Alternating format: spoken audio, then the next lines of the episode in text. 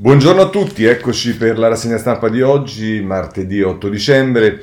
Oggi inevitabilmente la rassegna stampa è molto politica, ci sono molte cose da leggere, non sarà semplice, ci sono eh, molti editoriali che riguardano la situazione del governo e della maggioranza, che come sapete fibrilla parecchio.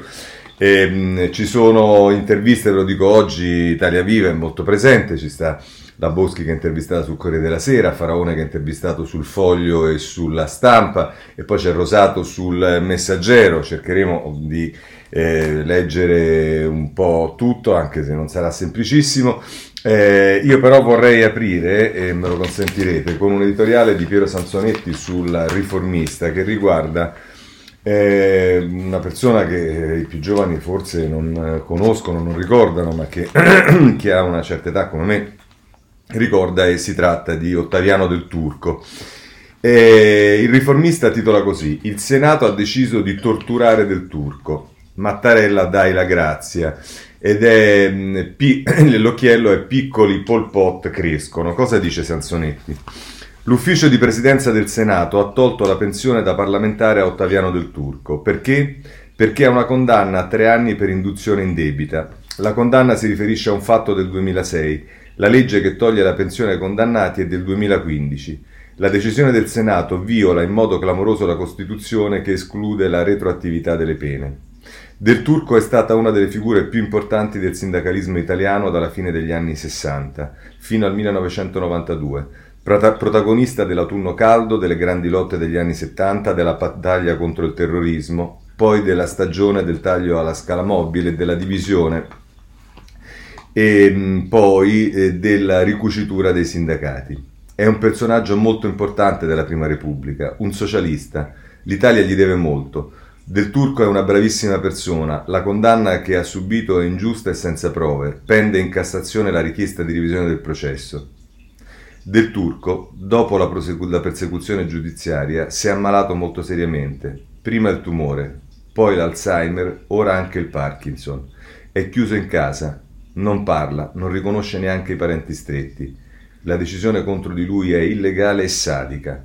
L'unica possibilità di ristabilire il diritto è che intervenga Mattarella concedendo la grazia. Ecco, queste sono le cose che accadono quando ci sono le eh, ventate ideologiche su eh, sulla politica, sui parlamentari, insomma una vicenda mh, triste della quale forse è anche il caso di occuparsi, ma vedremo. Passiamo alle cose nostrane e veniamo ai numeri della eh, pandemia. Eh, è sempre, eh, oggi è, eh, sì, Mariolina Ios ancora sul Corriere della Sera, il tasso di positività sale al 12,3%, in calo i nuovi contagiati 13.720, le vittime sono 528, test sierologico ai vaccinati per valutare la risposta. Eh, insomma, i numeri sono quelli che sono, non, eh, siamo stabili sostanzialmente, ecco, questo è il quadro della situazione.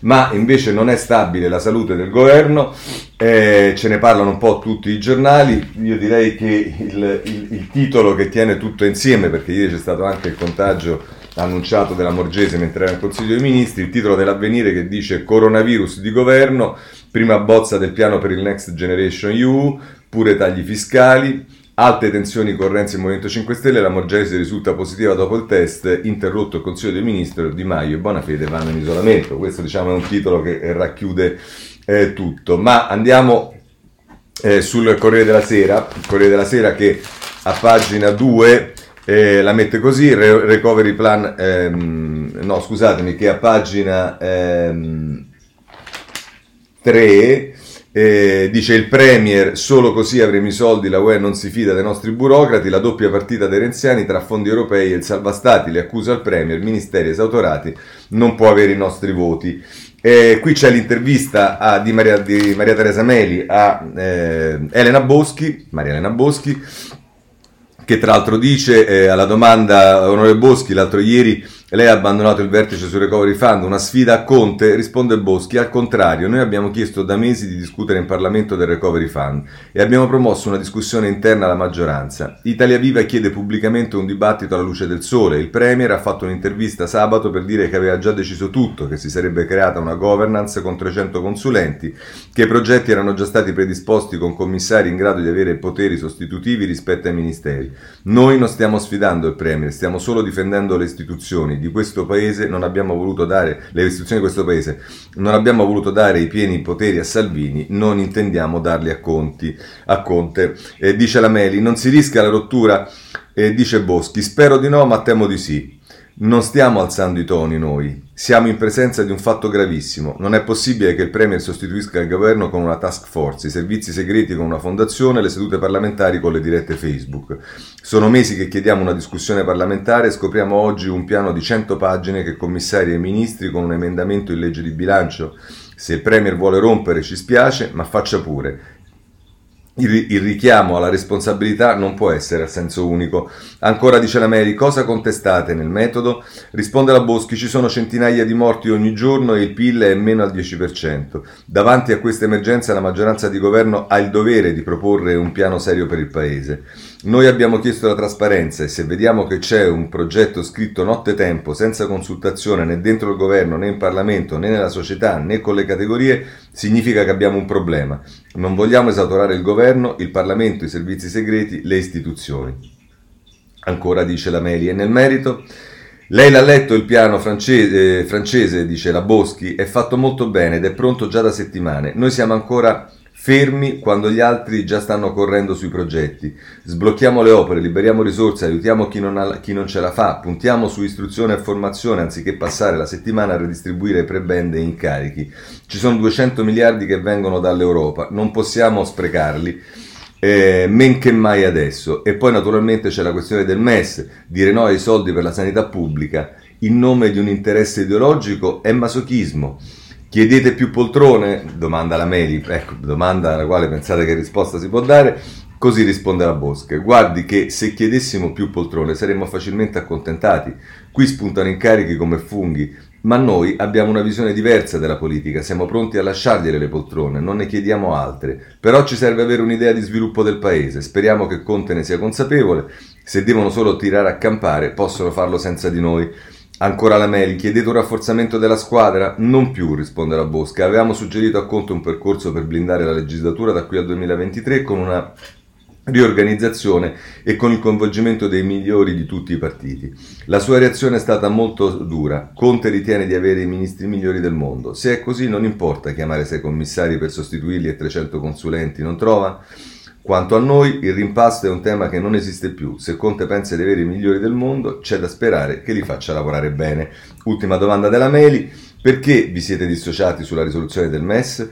E risponde Boschi, non ci siamo dissociati, aspettiamo di capire che cosa dirà il Premier, se, come speriamo, riconfermerà una posizione europeista, noi saremo con lui. Non pensiamo che i parlamentari grillini facciano scherzi sulla riforma del MES perché hanno troppa paura di andare a casa per mettersi contro eh, ma anche su questo ci aspettiamo parole di chiarezza. Il vero problema però è che il governo continua a dire no ai 36 miliardi del MES per la sanità che oggi, almeno in parte, avrebbero già potuto essere spesi. Così eh, Maria Elena Boschi sul eh, Corriere della Sera. Eh, vi segnalo a questo punto sul foglio, ma leggo soltanto il il titolo ehm, Faraone, Italia Viva è agitata, è Davide Allegranti che parla con Faraone, Faraone chiede un tagliando al governo Conte, il Movimento 5 Stelle allontani gli estremisti dal governo. Lo stesso Faraone è intervistato anche eh, sulla stampa a pagina 3, eh, scusate a pagina 2, l'esecutivo non cade ora ma basta con questi metodi dice Faraone a Carlo Bertini, dopo la manovra si vedrà con chi proseguire e dice da due, eh, due anni ancora così non possiamo farli, a rincorrere il Premier ed essere estranei a tutti i percorsi. E dice ancora Faraone, abbiamo evitato che Salvini si prendesse i pieni poteri, non per darli a Giuseppe Conte.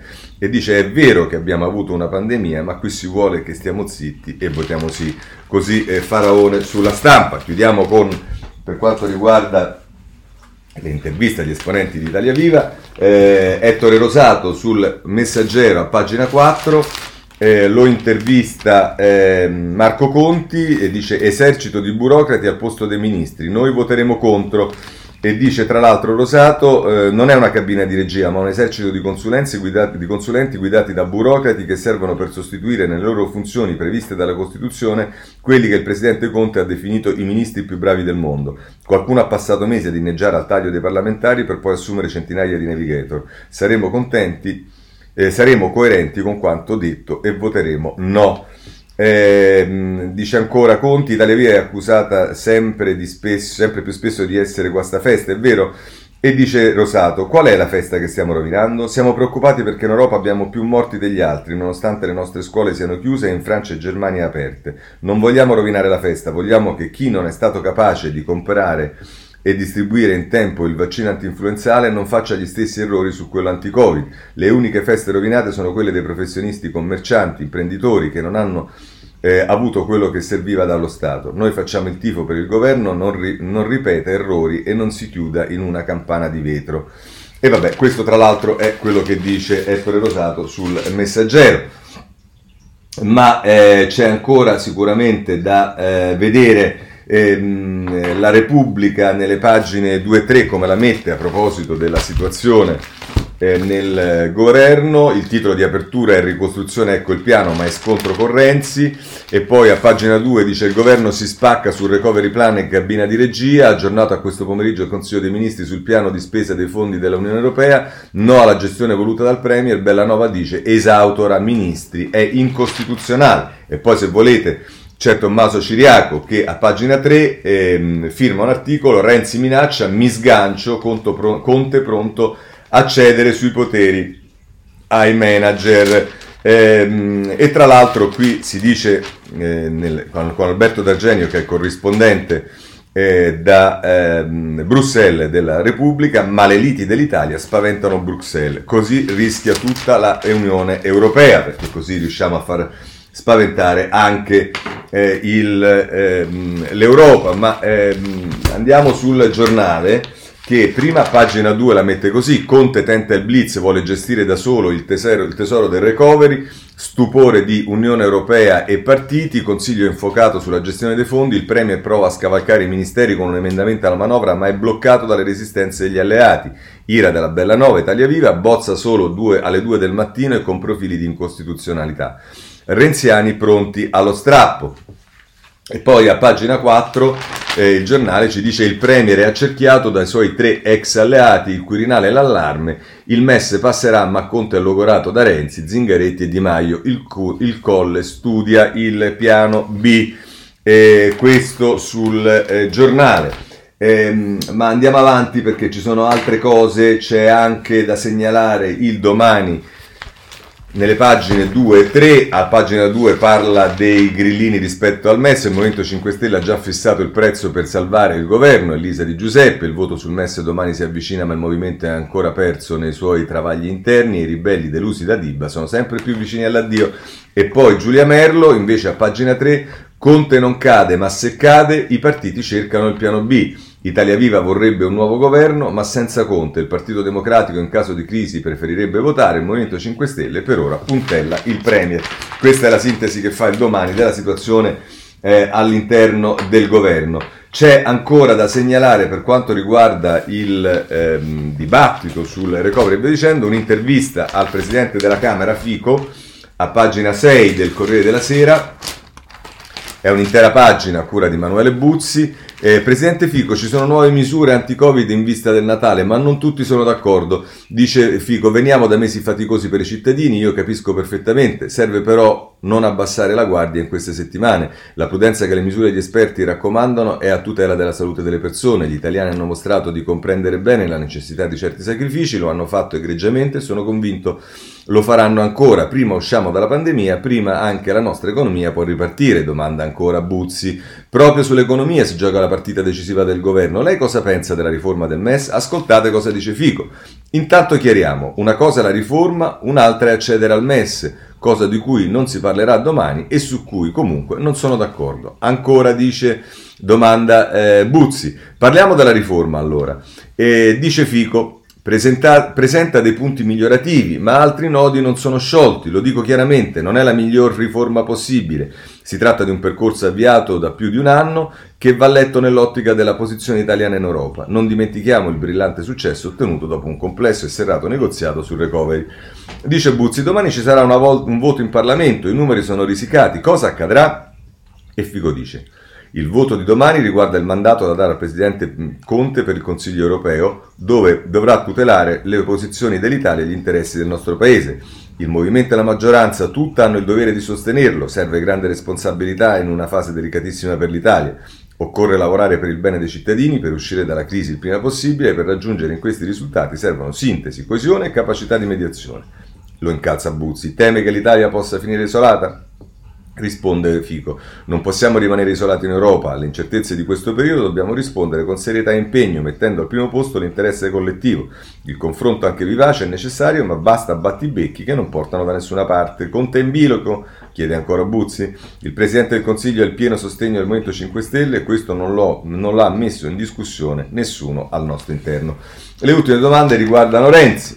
Matteo Renzi invece ha criticato Conte per la gestione del recovery. Risponde Fico. La gestione del recovery deve essere una priorità assoluta per tutti gli attori istituzionali. Si sono svolti i primi passaggi alle Camere, c'è stato un lavoro al riguardo delle commissioni parlamentari e altri step seguiranno a partire dalla prossima legge di bilancio. È un percorso complesso che va affrontato con il contributo di tutti e con la consapevolezza che occorre lavorare per non sprecare un'occasione decisiva per il futuro. Parliamo di oltre 200 miliardi che devono servire per investimenti in infrastrutture, ambiente e innovazione. E, mh, lo stesso ex premier ha evocato una nuova fase dopo la legge di bilancio. Il governo scricchiola, risponde eh, Fico, serve la volontà comune di sciogliere alcuni dodi e per farlo è necessario un clima genuinamente costruttivo, senza egocentrismi. Adesso, senza egocentrismi, forse il Presidente della Camera, invece che inventarsi di passaggi parlamentari che sono stati del tutto formali e ininfluenti, perché poi quello che ha presentato Conte è qualcosa che non è stato minimamente diciamo, eh, affrontato in Parlamento né in aula né nelle commissioni, a differenza di quello che eh, chiedeva Italia Viva, forse almeno il Presidente della Camera potrebbe rivendicare il fatto che il Parlamento sia investito direttamente e sostanzialmente di tutto questo, ma invece non accade. Bene. Questo è il panorama politico e a questo punto però ci sono da leggere eh, tutta una serie di commenti, a cominciare da Massimo Franco sul Corriere della Sera. Eh, vedrete che eh, leggiamo delle cose che poi evolvono fino a un articolo di Campi che eh, è veramente paradossale, eh, che riguarda il ruolo di Renzi, ma andiamo prima con Massimo Franco a pagina 35 eh, del eh, Corriere della Sera, che tra l'altro la mette così. Dice Conte, su Conte cresce il sospetto che non possa o non voglia mediare tra alleati né trovare soluzioni soddisfacenti e comunque in grado di attutire le conflittualità. Gli si imputa di non coinvolgere abbastanza attori sociali, eh, attori sociali ridotti a terminali, non protagonisti di uno sforzo di ripresa corale solo a parole. Palazzo Chigi dà l'impressione di voler continuare sulla strada di un divide et impera che prolunga e aggrava i problemi senza risolverli, esaspera le contraddizioni e le tentazioni di chi nella maggioranza accarezza forzature se non strappi e radicalizza la destra. Magari il calcolo, se davvero di questo si tratta, a breve termine può funzionare, ma accento al logoramento della coalizione. Presentarsi come gestore insostituibile di questa fase drammatica per motivi di forza maggiore moltiplica la voglia di alcuni alleati di tirare la corda al massimo nella sfida al proprio governo. Risultato, molte idee e iniziative, a volte peraltro poco convincenti, vengono respinte o comunque rimesse in discussione. Le riunioni del Consiglio dei Ministri collezionano rinvii per mancanza di accordi, mentre la popolarità del Premier e del governo declinano con lenta ma inesorabile costanza. Conclude così Franco, esiste esito secondario più preoccupante. L'Italia è in ritardo sui progetti sui quali la Commissione europea dovrà decidere di assegnare gli aiuti. La restituzione della libertà imposte al Paese a causa dei contagi continuano, le restrizioni della libertà imposte al Paese a causa dei contagi continuano a ricevere l'approvazione di gran parte dell'opinione pubblica, è vero in uno sfondo di scetticismo crescente però. Il rischio non è solo quello di una sconnessione tra Premier e maggioranza, tra partiti di governo e tra Roma e le regioni. Il pericolo è che l'esecutivo venga percepito come una compagine precaria, litigiosa e dominata solo dall'assillo di durare. Significherebbe indurre a credere sempre meno ai segnali d'allarme provenienti da un governo di navigatori a vista, convinti o illusi di essere inaffondabili. Anche se per ora forse lo sono, i margini di furbizia e manovre dilatorie si stanno restringendo. Occorrerebbe un'opposizione credibile in grado di costringere la maggioranza a fare il proprio dovere. Invece purtroppo anche il centrodestra appare prigioniero del proprio miope istinto di sopravvivenza. Ma così si condanna a un ruolo di contrapposizione sterile con una deriva anti-europea che invece di prolungare di pungolare gli avversari offre alibi e ossigeno alle forze del populismo più reattivo, più retrivo, fuori e dentro il governo, eppure sarebbe il momento di valutare mentre, eh, a mente fredda i rischi e le incognite di una consunzione politica assecondata e favorita pensando al contrario di scongiurarla. Così eh, Massimo Franco sul eh, Corriere eh, della Sera. Andiamo avanti perché ci sono, come vi dicevo, altri editoriali, c'è per esempio il punto di Stefano Folli sulla Repubblica che a pagina eh, 35, anch'essa, c'ha il, la pagina dedicata ai commenti, la mette così. Il voto positivo in Parlamento, si riferisce al MES, non potrà essere presentato come il successo di una maggioranza in buona salute pronta a cogliere tutte le opportunità del piano Next Generation, per la buona ragione che tale maggioranza è tutt'altro che salda dietro la leadership del Presidente del Consiglio. Al contrario, è talmente sfilacciata, così poco convinta della sua missione solidale, da offrire all'esterno l'immagine di una rissa quotidiana. Quale sia il motivo è fin troppo chiaro, la gestione dei 209 miliardi assegnati all'Italia chi e come dovrà occuparsi dei progetti di spesa e chi in definitiva amministrerà il tesoro. Su questo punto la coesione del governo si è infranta. Renzi sta agendo da comando oltre le linee nemiche, pur essendo un socio a pieno titolo della coalizione che dovrebbe sostenere il Premier. Ma di sicuro il capo d'Italia Viva non è isolato. Da tempo egli ha colto il digelo del PD e se ne serve per coprirsi le spalle. Anzi, i più maliziosi vedono in certi attacchi mirati a Palazzo Chigi la prova di una convergenza tra il guastatore Renzi e il gruppo di vertice dei democratici. Se fosse così non ci sarebbe nemmeno bisogno di un patto segreto, basta l'intreccio dei reciproci interessi, vale a dire la volontà di indebolire Conte e di non permettergli di usare la cortina fumogena dell'ennesima task force per escludere in tutto o in parte le forze politiche dal controllo dei fondi europei. Questo spiega perché il Consiglio dei Ministri si è insabbiato di rinvio in rinvio, perché si avverte una crescente sfiducia tra il Premier e i ministri a lui più vicini, da una parte, e l'asse di fatto PD Renzi dall'altra, perché il compromesso sulla gestione dei soldi è ancora lontano, peraltro tanti ingenti risorse non arriverebbero domani e nemmeno dopodomani, al centro come sono di un confronto politico all'interno dell'Unione. In altri tempi si sarebbe detto che il governo è nella tipica condizione di ipercrisi, anzi in altri tempi il Presidente del Consiglio sarebbe già salito a Quirinale per rassegnare le dimissioni e permettere un chiarimento tra le forze politiche, ma oggi ci si muove in un'altra logica, l'esecutivo avanti zoppicando, consapevole che nessun partito ha voglia di aprire una crisi al buio in piena emergenza sanitaria. Se ne parlerà magari dopo l'approvazione della legge di bilancio prevista entro dicembre e quando la pandemia sarà meno insidiosa. In altre parole, verso la primavera. Intanto l'Europa osserva perplessa la strana stabilità italiana che è quasi sinonimo di paralisi. Così la mette ehm, Folli sulla eh, Repubblica. Ma andiamo avanti perché c'è anche la stampa con eh, Federico Geremicca e diciamo la stampa a pagina 27 la mette così. L'alternativa nel corso dei mesi è fatta via via più l'alternativa infatti nel corso dei mesi si è fatta via via più netta. O questo esecutivo o le elezioni anticipate che però appaiono per un concorso di ragioni ipotesi da scongiurare. Ma l'assenza di una soluzione che non sia il ricorso al voto temutissimo da molti determina come accaduto anche ieri una situazione che sfiora il grottesco tutti a porre veti e condizioni, a minacciare ammutinamenti in Parlamento nella sicurezza che tanto il governo non cadrà. Inutili prove muscolari, insomma, che però veicolano l'immagine di un esecutivo diviso su tutto e di partiti che si sfidano e si colpiscono, ma alla maniera del restyling sport nel quale i pugni e KO sono solo mimati. A questa dinamica, dinamica purtroppo non si è sottratto nemmeno Giuseppe Conte, che non alimenta polemiche ma continua a comportarsi come chi, non temendo rovesci, fa più o meno quello che gli pare. L'ultima iniziativa, la proposta sulla cosiddetta governance del recovery plan, da questo punto di vista è esemplare. Una gigantesca piramide con se stesso al vertice ed una pletora di esperti, tecnici e collaboratori a controllare l'esecuzione dei diversi progetti. Peccato che nessuno ne sapesse niente e che la bozza del testo, denunciano alcuni ministri, sia arrivata loro solo in piena notte, manco fossero semplici cittadini costretti alle ore piccole per apprendere l'ennesimo DPCM. Il risultato ora è che Renzi fa sapere che quel testo non lo voterà, aggiungendosi ai ribelli del Movimento 5 Stelle che invece non vogliono votare la riforma del MES. La situazione è dunque tesa e nonostante il rischio di crisi sia al momento lontano, è utile osservare che si comincia a giocare col fuoco. Chi infatti deve aprire la cassaforte e destinare all'Italia la poggia di miliardi del recovery fund, cioè l'Europa, inizia a guardare con crescente sgomento alle capriole del governo italiano.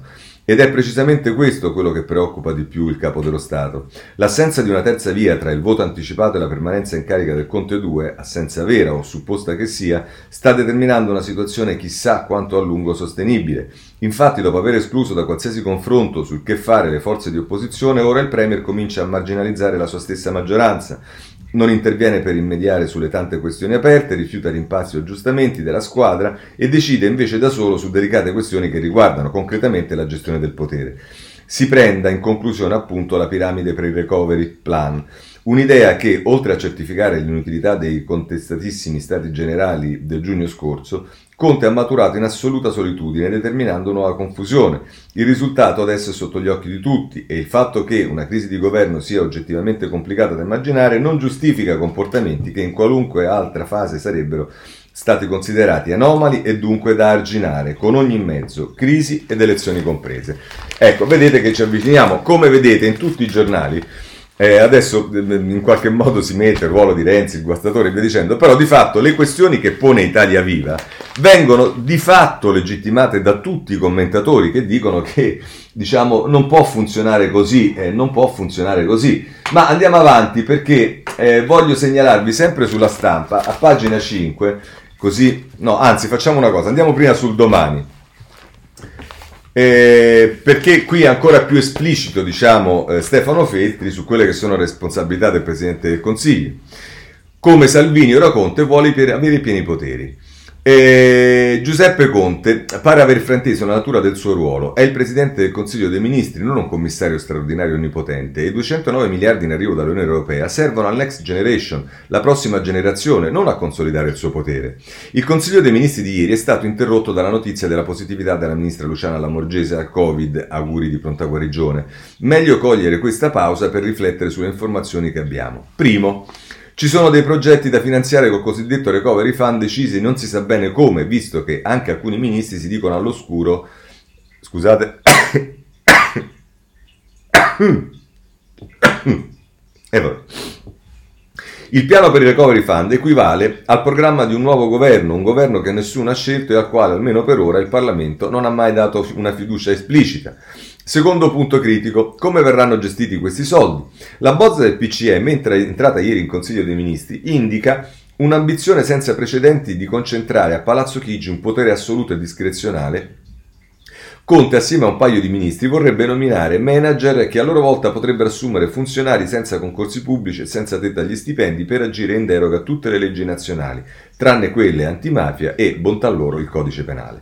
Non ci sono ricorsi possibili contro i super manager, ma neppure un modo di valutarli, premiarli o selezionarli, perché non hanno i limiti dei tecnici che rispondono a un politico e neanche quelli dei politici che rispondono agli elettori. Dopo mesi di trattative segrete e quantomeno discrete, o quantomeno discrete, Conte porta in consiglio questa richiesta di costruire un governo personale parallelo, libero dal controllo del Parlamento e anche da quello del Quirinale alla vigilia della sua prima vera prova parlamentare. Un voto irrilevante nel merito, ma trasformato dalle dinamiche interne ai partiti in una specie di questione di fiducia sulla sopravvivenza del governo. Domani si vota la risoluzione sulla linea dell'Italia al prossimo Consiglio europeo che deve ratificare una riforma del Fondo Salva Stati, eh, del Salva Stati MES, già approvata dall'Italia in più occasioni. Gli scontri interni ai 5 Stelle e al centrodestra hanno trasformato il passaggio da formale in decisivo.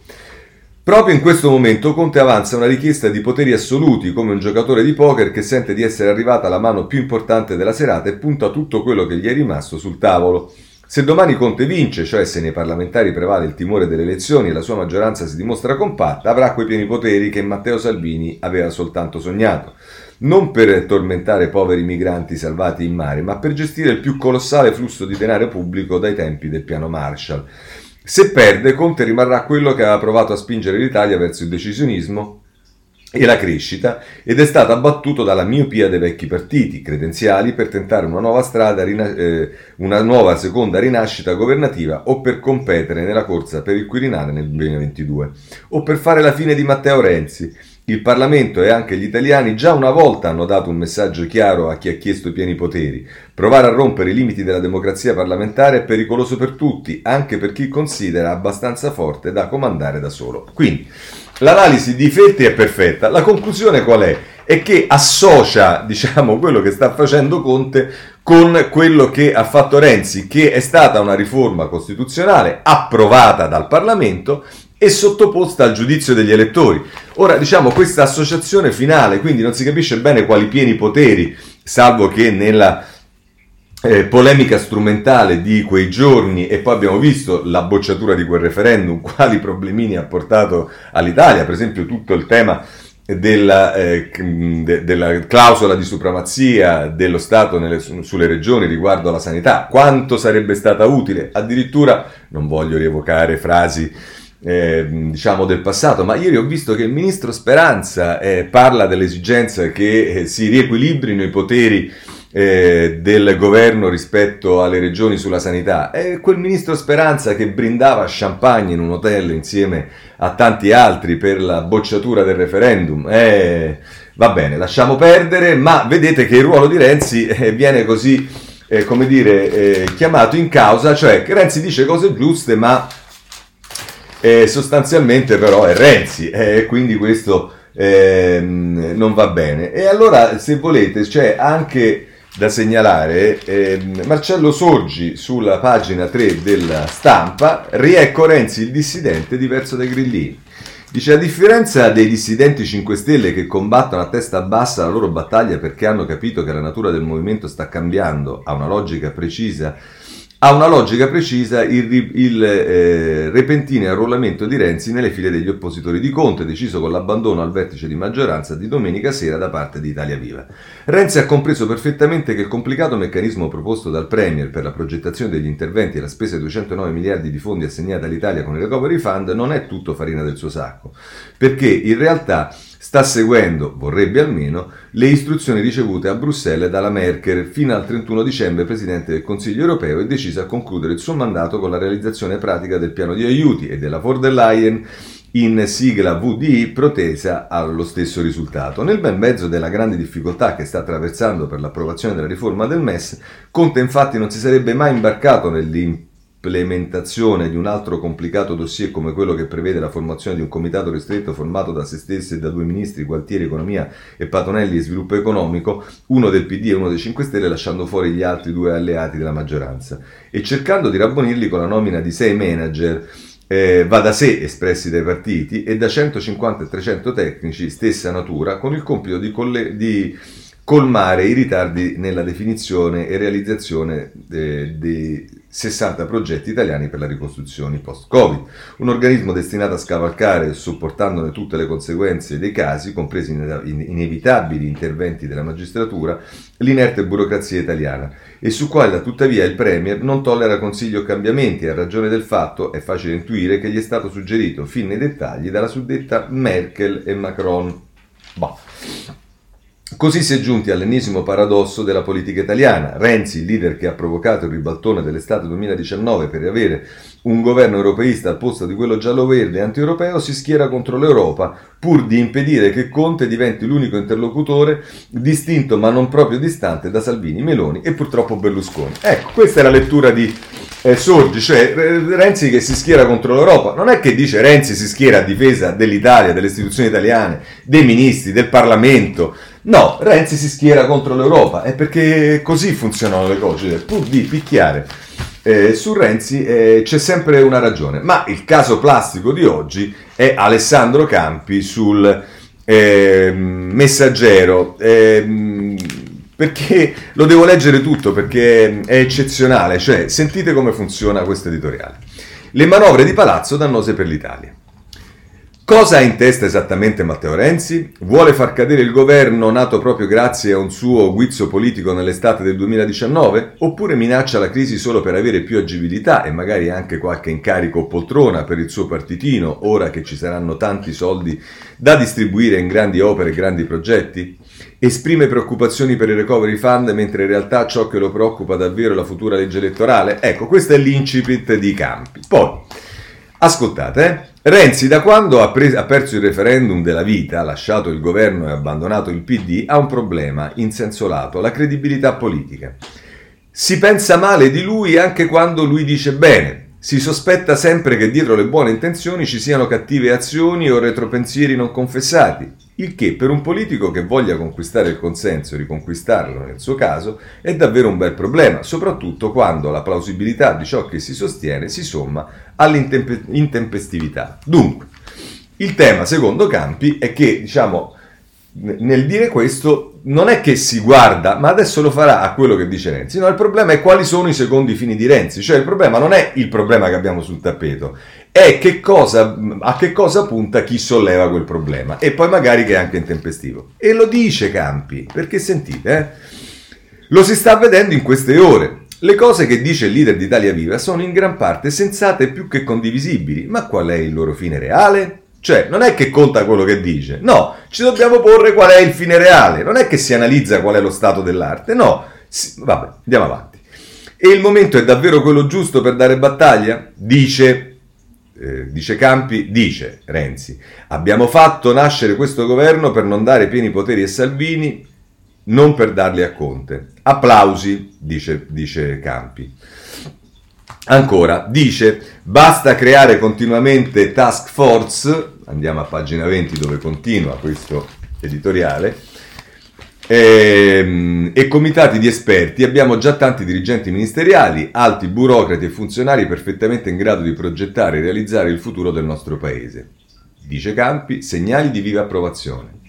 Dice, cos'è questa ossessione di Conte a occuparsi in prima persona dei servizi segreti? Larghi consensi. Dice, con 60.000 morti qualcosa in Italia non ha funzionato, altro che magnificare nelle interviste, senza timore del ridicolo, il governo con i ministri migliori del mondo, dice Campi. Ovazione. Critiche giuste e condivisibili, come anche sulla carta la richiesta di un repentino cambio di passo e di un rimpasto fuori gli incapaci dentro personalità autorevoli e fattive. Sarebbe, lui dice, nell'interesse del governo e della maggioranza che lo sostiene. Sarebbe, diciamo noi, nell'interesse degli italiani. E adesso arriva Campi che dice... Il problema è quanto tutto ciò detto da Renzi in questo preciso momento sia appunto credibile, accettabile, opportuno e praticabile.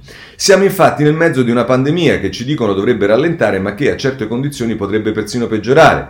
Stiamo per affrontare il Natale peggiore della nostra storia nell'anno più brutto dei, che si ricordi. Siamo alle prese con una crisi economica ed occupazionale che sta acuendo drammaticamente le differenze sociali che difficilmente potrà essere risolta a breve a colpi di ristori, agevolazioni o provvidenze distribuite a pioggia. Siamo impegnati nella pianificazione di una campagna di vaccinazioni di massa alla quale è affidata l'unica nostra speranza di un ritorno alla vita normale. Abbiamo da ieri mezzo governo sotto controllo medico o in isolamento fiduciario a causa di un ministro risultato positivo al Covid. Abbiamo il consigliere della ministra della Salute Walter Ricciardi, ottimista, inguaribile e comunicatore sopraffino, che ci dice che dicembre e gennaio saranno mesi terribili e chissà che non abbia ai noi ragione. Come se non bastasse domani il delicato equilibrio parlamentare che sostiene Conte e la sua squadra potrebbe sfasciarsi, visto che ben più allarmanti dei malumori di Renzi sono le divisioni profonde che esistono all'interno del Movimento 5 Stelle. Il capo dello Stato stavolta, seriamente preoccupato, pare abbia già pronto un governo tecnico di riserva nel caso si realizzi lo scenario peggiore, ma con la speranza che tale scenario non abbia a realizzarsi.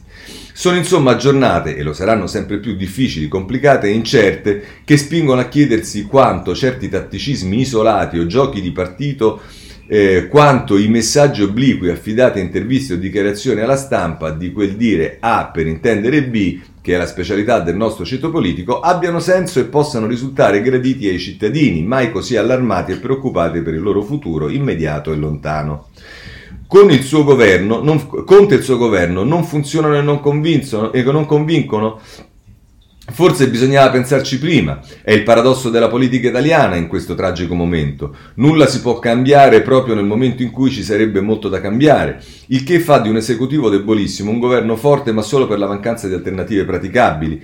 Ne nasce per tutte le, nasce per tutte le componenti della maggioranza, come anche per le opposizioni parlamentari nel loro insieme, un problema di responsabilità istituzionale e di senso del dovere. Il che significa, riferito ai partiti, che non si possono creare fratture e divisioni oltre quelle quelle fisiologiche o che già esistono, in un momento come questo. Ma il richiamo alla responsabilità e alla prudenza deve valere anche in questa fase anche per i singoli. Di Renzi abbiamo detto, resta dunque da dire di Conte, che in questi mesi, complice l'emergenza, ha tirato istituzionalmente troppo la corda sino a scambiare il suo ruolo di mediatore e garante di una coalizione precaria e naturale con quello di guida politica e morale della nazione che nessuno, né gli elettori né la storia, si è mai sognato di affidargli. Auguriamoci dunque sulla progettazione e gestione del Recovery Fund, come sulle altre materie in discussione in queste ore, il massimo spirito di collaborazione nel mantenimento dei ruoli, avendo come unico pensiero il bene dell'Italia e degli italiani. Alla distribuzione dei meriti e delle colpe su quel che è stato fatto in questi mesi si sta facendo come anche le manovre di palazzo e le vendette personali peseranno più avanti. Quando passa finalmente la paura ce lo potremo permettere. Insomma, Campi dice che Renzi ha perfettamente ragione, chissà quali sono le sue vere intenzioni, però ha ragione. Dice che però non è il momento adatto perché? Perché l'Italia è una pandemia, perché ci stanno a spendere soldi e via dicendo, che questo governo non è adeguato, che Conte tira troppo la corda, ma che però non è il caso di dire queste cose, non è il caso di farlo ora. Ecco, vorrei dire, parafrasando, ma per carità non voglio diciamo, essere riverente nei confronti di nessuno, vorrei dire Campi, ma se non ora, quando? Va bene, chiudiamo così con eh, il, eh, diciamo tutti il, ehm, i commenti che ci sono su questo. Mm, andiamo rapidamente alle altre cose. Ma allora che cos'è questo Recovery Fund? Eh, questo mm, piano del eh, governo lo vediamo sulla Repubblica. Eh, pagina, nelle pagine 6 e 7, ecco il piano dell'Italia, 6 tecnici alla guida, frutterà 40 miliardi, è Roberto Petrini che ne parla, Recovery Pra, la cabina di regia nominata da Conte con un DPCM d'intesa con Gualtieri e Patonelli, nel 2026 più crescita del 2,3%. Per la svolta green previsti 74,3 miliardi di investimenti, alla digitalizzazione ne andranno 48,7 e 19,2 per l'istruzione. E poi c'è un, eh, diciamo, mm, una pagina con eh, sui vari punti le firme di giornalisti che si occupano delle materie sulla Repubblica per il rilancio giustizia semplificata e alta velocità, cosa c'è e cosa manca nell'elenco delle misure che il governo finanzierà con i fondi della UE e allora abbiamo sul digitale Riccardo Luna, sul gender gap eh, Maria Novella De Luca, sulla giustizia Liliana Milella, sulle infrastrutture Sergio Rizzo, sulla salute Michele Bocci, sull'ambiente Fabio Bogo e sulla scuola ricerca Corrado Zunino. Questo è quello che ci propone eh, la Repubblica nelle pagine 6 e 7, stesse pagine che vengono dedicate dalla stampa, eh, pagina 6 ehm, eh, con eh, Paolo Baroni, con i recovery il PIL salirà del 2,3%, ma i ritardi dimezzano la spinta, le stime nella bozza del governo, sbagliare o rallentare i progetti vanificherebbero gli aiuti dell'Unione Europea. E poi Paolo Baroni sempre insieme a Paolo Russo, nella pagina 7 della stampa, il 60% dei fondi per investimenti pubblici alla sanità andranno solo 9 miliardi. La divisione delle risorse delude il ministro Speranza, aveva chiesto il quadruplo, il quadruplo avrà appena il 4,6% del totale. Anche qui ci stanno approfondimenti sui singoli eh, temi. Eh, il domani la vedo un po' diversamente, in prima pagina con eh, Giovanna Fagionato tutti i fondi europei per progetti vecchi, ai giovani gli spiccioli. Dovrà essere il piano per la prossima generazione che avrà solo 3,2 miliardi, il resto a edilizia, energia e grandi opere, poco alla sanità. Così spenderanno il recovery fund, è quello che ci dice eh, il domani che quindi critica questi eh, progetti. Il tempo in prima pagina eh, titola Recovery Giuseppi, non un'idea per giustificare i fondi europei per ottenere i miliardi promessi ma ancora congelati dall'Unione Europea, Conte sforna un piano ridicolo, in 125 pagine di slogan e parole non c'è nessun progetto reale o ipotesi di impiego delle risorse, ci si riempie solo la bocca di green, digital, gender, ma per fortuna tutto è rinviato. È Franco Bechis che eh, parla di questo e poi eh, Filippo Caleri a pagina 2 nel libro dei sogni 196 miliardi, la bozza del recovery plan al Consiglio dei Ministri, digitale green, fisco e altro, per ora Conte ha solo idee. Così la mette il tempo. Eh, il messaggero mh, se ne occupa nelle pagine eh, successive alla prima, la 2 e la 3, recovery c'è il piano giù IRPEF sui redditi tra 40 e 60 mila euro, i fondi europei da spendere salgono a 212 miliardi in base a nuovi calcoli, prioritario il varo della riforma fiscale per lavoratori, dipendenti e autonomi. E poi, se volete, a pagina 3, maxi dote da 123 miliardi alla svolta verde e digitale, grande attenzione per i due settori come richiesto specialmente dall'Unione Europea, manutenzione stradale a alta velocità per dare nuovo slancio alle infrastrutture. Questo è quello che ci dice eh, il messaggero. Praticamente i giornali hanno avuto il testo del documento in contemporanea con i ministri. Ma eh, così funziona nell'epoca del governo Conte, o meglio così si vorrebbe far funzionare, ma poi non funziona così. Comunque, Sole 24 ore titola la prima pagina, recovery plan da 196 miliardi ma il rinvio dopo una giornata di riunione a Singhiozzo, oggi nuovo round, scontro aperto con Italia Viva su 6 supercommissari, l'ipotesi di un decreto legge. Un piano di ripresa e resilienza da 196 miliardi, di cui 123 destinati alla transazione verde digitale delle 125 pagine della bozza approdata ieri al Consiglio dei Ministri, andata avanti a singhiozzo, si è in realtà parlato poco, la maggior parte del tempo è stata assorbita dalla governance per la gestione del recovery plan.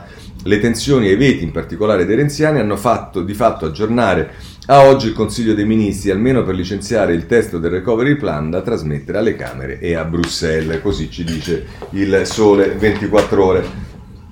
Bene, chiudiamo anche questo tema, c'è poi quello del MES.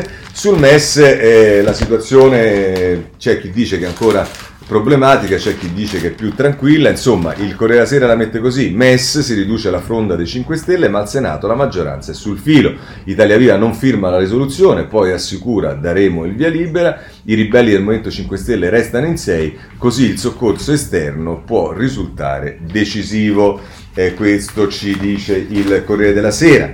Abbiamo poi su questo anche, vediamo, altri giornali nazionali come La Repubblica che invece se ne occupa a pagina 5. Eh, no, scusate, non se ne occupa a pagina 5, ma anche la Repubblica se ne occupa a pagina 8. Sulla riforma del MES solo un aiuto da Forza Italia può salvare il governo, la vede diversamente Carmelo Lopapa. Al Senato serviranno consensi da destra o assenze strategiche per compensare i no dei ribelli 5 Stelle. Inutile la riunione dei gruppi grillini. Tra le ipotesi l'uscita dall'aula da parte dei dissidenti di Forza Italia al momento del voto. Eh, vediamo anche la stampa, pagina 5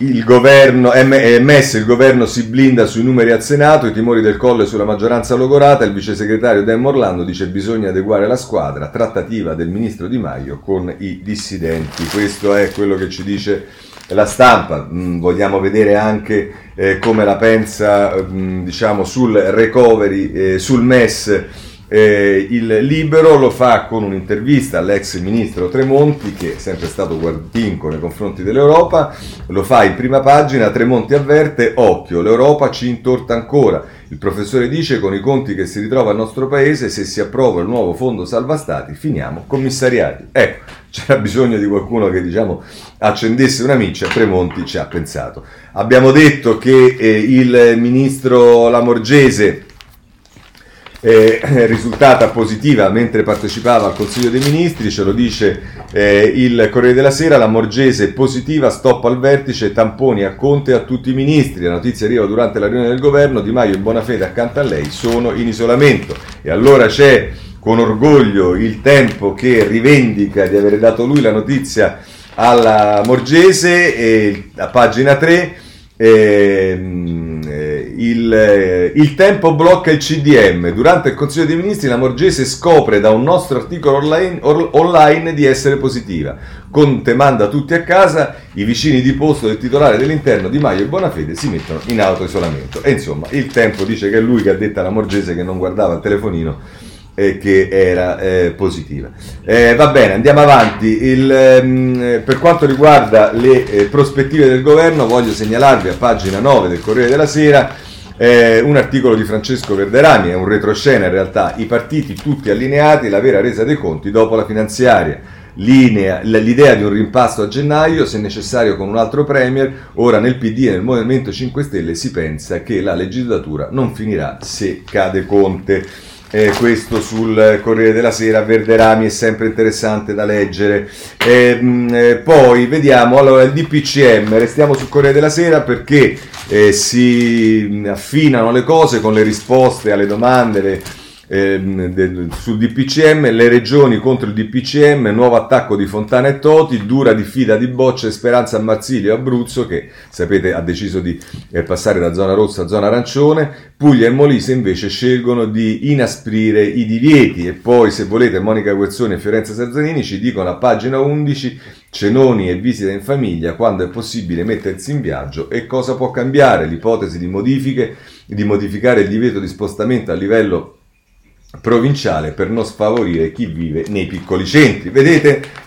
Renzi che vuole sfasciare, via dicendo, guardate che cosa succederà se non è quello che Italia Viva aveva chiesto nel Consiglio, nei, nei, nei vertici di maggioranza, nei, con i capi delegazione, nel Consiglio dei Ministri, ma no, per carità, non si deve via dicendo, e adesso il buon senso speriamo che arrivi e che si superino determinate cose. Ma insomma, la stampa, pagina 11, anche qui vediamo come eh, viene messa eh, il Nord si appella al governo, salvate Natale dei paesini, no ai divieti di spostamento. Piemonte, Lombardia, Liguria e Veneto chiedono un criterio eh, chilometrico. Eh, vedete come c'è e prosegue la pressione su questo. Se andiamo sul giornale a pagina 12 c'è la rivendicazione di una falla beccata ieri dal giornale, cioè che non sono previste le sanzioni eh, nel DPCM e quindi adesso... Eh, No, scusatemi, questo lo vedremo dopo. Qui si parla ancora delle regioni. Abruzzo, governo finisce in tribunale. La zona rossa uccide la regione. Diffida dell'esecutivo per il presidente Marsilio che ha istituito la zona arancione in anticipo per non perdere il ponte dell'Immacolata. Troppa burocrazia. Speranza dice gravi responsabilità. E poi a pagina 3 c'è la notizia delle nuove restrizioni in Puglia e Molise e il Veneto rischia di perdere il giallo. Questo ci dice eh, il, mm, il, giornale a proposito del eh, DPCM. C'è il tempo a pagina 5. Ehm,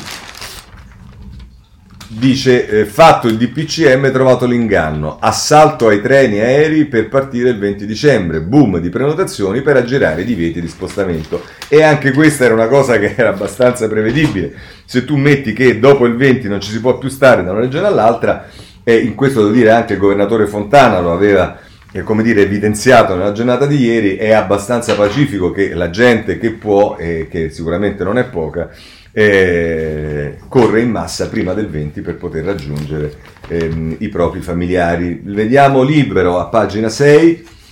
Ehm, ecco qua, cambiano le regole, Natale fuori dal comune, sanzione fino a 3.000 euro. Ecco le correzioni al DPCM, il governo si era scordato di prevedere multe, deroga per andare dai genitori non autosufficienti, ma un figlio per volta. Eh, ecco, qui è il libero che rivendicava il fatto appunto che eh, ieri denunciava che non erano state messe le eh, sanzioni e che quindi le, le, misure del DPCM rischiavano di essere del tutto inutili, ma invece andiamo a pagina 6 del messaggero che ci dice eh, qualcosa di peggio. Chi fa una falsa autodichiarazione rischia 6 anni. Sul sito del governo le risposte ai dubbi sul DPCM, dal no alle seconde case al sì per le coppie distanti. Le linee guida, così ci spiega il messaggero. 6 anni se uno fa una ehm, ehm, falsa autodichiarazione. Eh, insomma, ehm, la proporzionalità. Vabbè, ma insomma, eh, avvenire, pagina 8. Feste, scatta la corsa dai parenti, boom di prenotazione dei treni e voli, ma il turismo è in ginocchio. A Firenze chiuso il 95% degli alberghi, appello del Piemonte e degli enti locali per autorizzare gli spostamenti fra comuni a Natale e Capodanno. Vedrete, vedrete che alla fine speriamo qualcosa di buono accadrà. Eh, come sapete uno dei temi eh, ai quali noi con, con, questa rassegna stampa, ma utilizzando i giornali, diamo sempre attenzione a quello della scuola. In questo caso ancora due giornali che sono molto attenti sul tema della scuola sono il Messaggero, a pagina 8, scuole avanti fino a luglio, i presidi giusto recuperare, d'accordo anche i genitori. Via libera al piano del governo da parte di mamme e dirigenti, noi siamo pronti, critica la gilda degli insegnanti, prima rinnoviamo il contratto, poi se ne parla. E te pareva, vorrebbe dire uno, ma eh, anche l'avvenire è attento a queste eh, questioni, ma soprattutto, scusatemi, no, in questo caso voglio segnalarvi il foglio che nella quarta, nell'inserto, ehm, nella quarta pagina dell'inserto, la dedica totalmente alla scuola, gli ipocriti della scuola, Mol- ho molte ragioni per credere che il 7 gennaio arriverà e ci troveremo nelle stesse situazioni in cui siamo oggi. Salvare gli studenti si può seguendo l'esempio del modello inglese. Sapete di chi è questo articolo? Di eh, Agostino Miozzo, che è il capo del CTS. Eh, va bene, questo sul eh, foglio a proposito della scuola. Dobbiamo andare un po' rapidi perché abbiamo ancora molte cose. Eh, il cashback, beh, insomma, non è andata bene, d'altra parte, come non era andato Simone Pattoli, come non è andata in tante altre occasioni, il digitale per il governo non è certamente la cosa migliore. Il giorno del cashback, partenza a ostacoli, scrive il Corriere della Sera a pagina 13, l'app Io su cui caricare carte di credito e bancomat ha funzionato a singhiozzo alla vigilia del D-Day. Questo il Corriere della Sera, si divertono e si sbizzariscono su questo anche altri giornali. Prendiamo eh, però soltanto la Repubblica, pagina 11, ehm, che eh, la mette così. Ehm, 5 milioni di richieste e il cashback va subito in tilt è Fabio Bini che scrive da oggi l'operazione natalizia per i rimborsi con i pagamenti digitali iscrizione complicata. Ecco questo è su eh, Repubblica. Eh, andiamo avanti. Eh, voglio segnalarvi a proposito prima di arrivare ai vaccini che il libro in prima pagina dà una notizia. Nuovo farmaco blocca i contagi creato per fronteggiare l'influenza, ha poi dato risultati contro il corona. Secondo uno studio è in grado di fermare la trasmissione del morbo in 24 ore, autorizzazione attesa fra pochi mesi. Eh, in Italia fino a gennaio non arrivano antidoti, poi si inizia da medici e ottantenni. E così apriamo la, il capitolo vaccini perché qui c'è Repubblica eh, che dedica due pagine al tema dei vaccini, la pagina 12 eh, l'allarme del governo, dobbiamo convincere i medici a vaccinarsi, i sanitari e gli ospiti di RSA saranno convocati, gli altri avranno un call center per prenotarsi, ci dice Michele Bocci a pagina 12.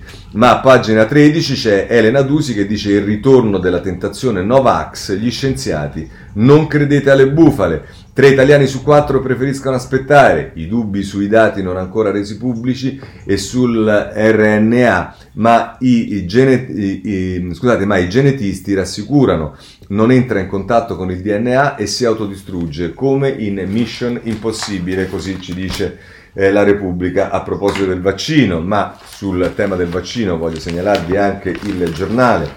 A pagina 5 che ci dice eh, a pagina 15, scusate, ehm, che ci dice la maxi campagna del vaccino subito a 6,4 milioni di italiani. Nel primo trimestre a 1,4 milioni di sanitari e 5 milioni di over 80 e pazienti di RSA. Serviranno 20.000 operatori. Questo è quello che ci dice il giornale. C'è anche eh, il messaggero da segnalare eh, a pagina 7 Effetti collaterali da vaccino, ma non c'è da avere paura. Studio sulle conseguenze secondarie, febbre, dolori muscolari, affaticamento. Cauda del Gemelli dice reazioni normali, l'importante sarà informare i pazienti, questo ci dice il eh, messaggero. Chiudiamo anche il capitolo vaccini, rimaniamo però in tema ehm, ehm, sanità. Ehm, eh, con esperti e compagnia bella perché il tempo a pagina 6 parla della seconda inchiesta di report di ieri sull'Organizzazione Mondiale della Sanità ehm, e lo fa eh, a pagina appunto 6 con Francesco Storace a mani nude contro il virus, altre prove da report, il rapporto insabbiato del vice direttore dell'OMS era impietoso con l'Italia cinismo intollerabile per coprire le carenze del nostro paese, il piano pandemico del 2006 è stato taroccato per aggiornarlo al 2016, così ci dice il tempo.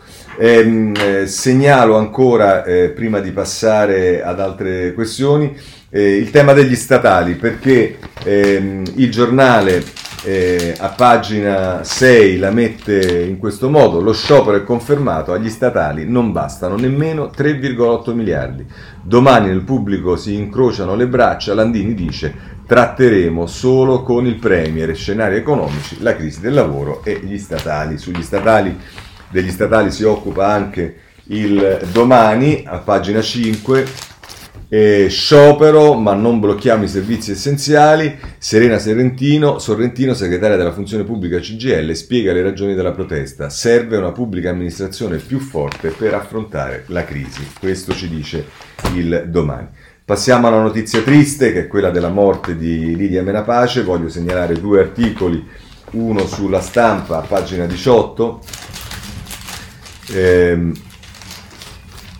Lidia Menapace, 96 anni, oltre la paura, stroncata dal Covid, una testimone del Novecento, staffetta della resistenza, femminista e senatrice. È Gianni Riotta che ne scrive e dice il suo monito, ora dobbiamo uscire da questo virus e far ripartire la politica e poi era convinta che la strada maestra dell'emancipazione fosse l'istruzione e come non darle torto.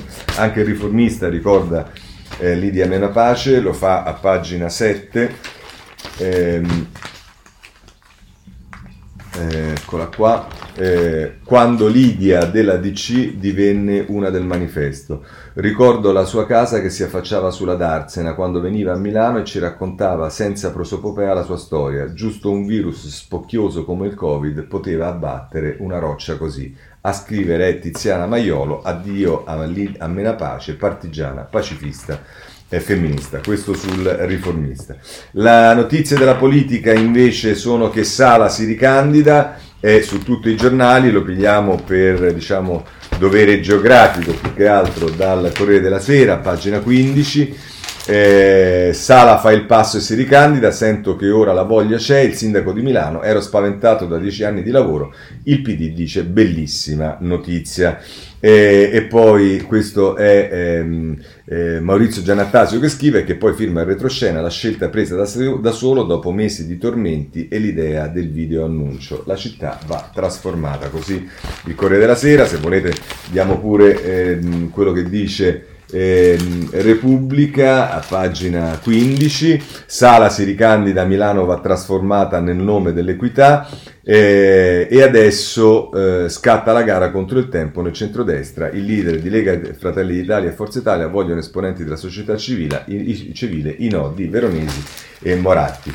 vale la pena prendere anche l'avvenire perché? Perché nel dare l'annuncio che Sala si ricandida eh, si parla anche della prima che c'è stata ieri eh, alla scala ehm, nell'era Covid, Colossa Stellare e Nazional Popolare. È l'avvenire che ci dà eh, questa notizia. Eh, mh, voglio segnalarvi per quanto riguarda la politica ancora ehm, la Meloni, la Meloni perché continua a, mh, fare, a raggiungere traguardi, in questo caso è il messaggero eh, che ce ne parla a pagina 4 eh, ma ne parlano anche altri giornali, eh, e per i big disgregatori c'è Meloni, Angela Merkel è la personalità più potente d'Europa secondo la classifica di politico.eu per il 2021, tra le altre 28 personalità c'è anche Giuseppe Conte, tra i disruptor, eh, i disgregatori figura invece la leader di Fratelli d'Italia Giorgia Meloni al terzo posto dopo Pavel Durov e il commissario UE Thierry Burton. Va bene, questo ci dice il eh, messaggero, ma invece a proposito di Fratelli d'Italia voglio segnalarvi sul foglio eh, nella, ultima, nella pagina 4 ex Fratelli di Giorgia. Ieri c'erano Rampelli, Storace, Alemanno, oggi la Meloni scommette su Montarulli e Donzelli. Eh, quindi un cambio di rapporti di riferimento all'interno di Fratelli d'Italia. Eh, se volete su, su eh, eh, come si chiama, 5 Stellopoli, eh, il, il, riformista non molla, Aldo Torchiaro intervista l'ex senatore eh, Grillino eh, Saverio De Bonis che eh, dice Philip Morris ma anche col diretti, Casaleggio complice delle lobby, Davide va a braccetto con le multinazionali come gli altri leader di partito, il suo ruolo è cominciato quando ha iniziato a gestire la eh, blockchain di Coldiretti e grillini hanno per, preso a, il tema a cuore. E da lì e insomma ehm, poi si dà sul riformista nel taglio basso, Piero Sansonetti che dice alleluia, anche il fatto ha visto 5 Stellopoli. Eh, il riformista eh, segnalo sul Corriere della Sera la Boldrini che ramen- lamenta l'atteggiamento dei leghisti nei suoi confronti e ne, c'è un'intervista ad Alessandra Rachi nel taglio basso di pagina 9. Boldrini chiedo danni a Salvini contro di me una campagna d'odio. L'ex presidente della Camera sostiene che io voglio la sostituzione etnica, questo tra l'altro Laura Boldrini. E, per quanto riguarda ancora le cose della giustizia, e insomma ci sta prendiamolo dal Repubblica, pagina 27, si mettono male le cose per la Juve, Suarez, ostacoli ai PM, la Juve fu avvertita dell'indagine sul test, l'ombra di una fuga di notizie e la fibrillazione al viminale. Le nuove carte sull'esame farsa, Fos- Giuliano Foschini e Fabio Tonacci nella pagina 27 di eh, Repubblica. Eh, ci sono problemi anche per eh, eh, persone che non fanno parte della politica, che si occupano normalmente di cibo. Sì, Alessandro Borghese ci dice, pagina 29 del Corriere della Sera, fatture false, indagato il cuoco star. Lui dice non c'entro, fregato da un parente. Alessandro Borghese, mi fidavo, era uno di famiglia, ma ha usato la società a nostra insaputa. Eccolo là, un altro eh, a sua insaputa.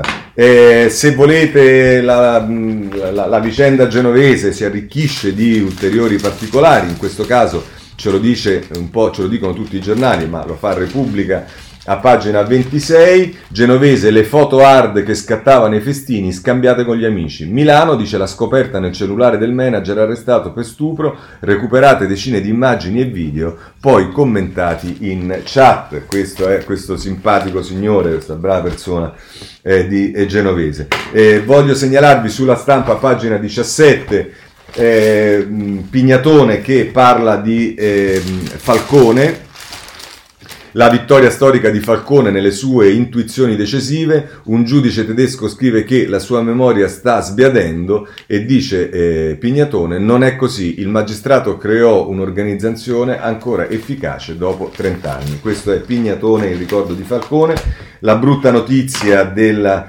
decisione dell'Egitto di non liberare Zaki viene data da tutti i giornali, segnalo Corriere della Sera e la Repubblica, pagina 19, eh, mentre sul Corriere della Sera vi eh, segni- prendiamo ora due abbandoni. Il Corriere della Sera, pagina 31, eh, ci dice che ehm, eh, lascio Zalando, mia moglie lavora, ai figli penserò io.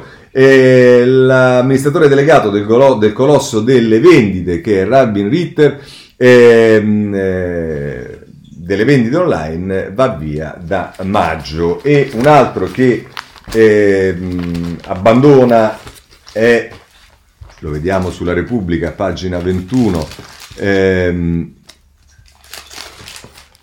Elon Musk, vendo tutto, mi tengo solo i capitali per una città su Marte. Il numero uno di Telsa racconta i suoi progetti e il sogno con SpaceX. Ci serve una società multiplanetaria, farò la mia parte. E, e questo è quello che ci dice Repubblica e buon viaggio su eh, Marte a Musk. Per quanto riguarda la mh, situazione eh, della politica estera vi segnalo un'intervista sulla stampa, pagina 9, eh, richiamata in prima pagina al premier polacco perché dico no allo Stato di diritto. Se volete informazioni su cosa accade su Brexit potete andare sul Corriere della Sera, pagina 18.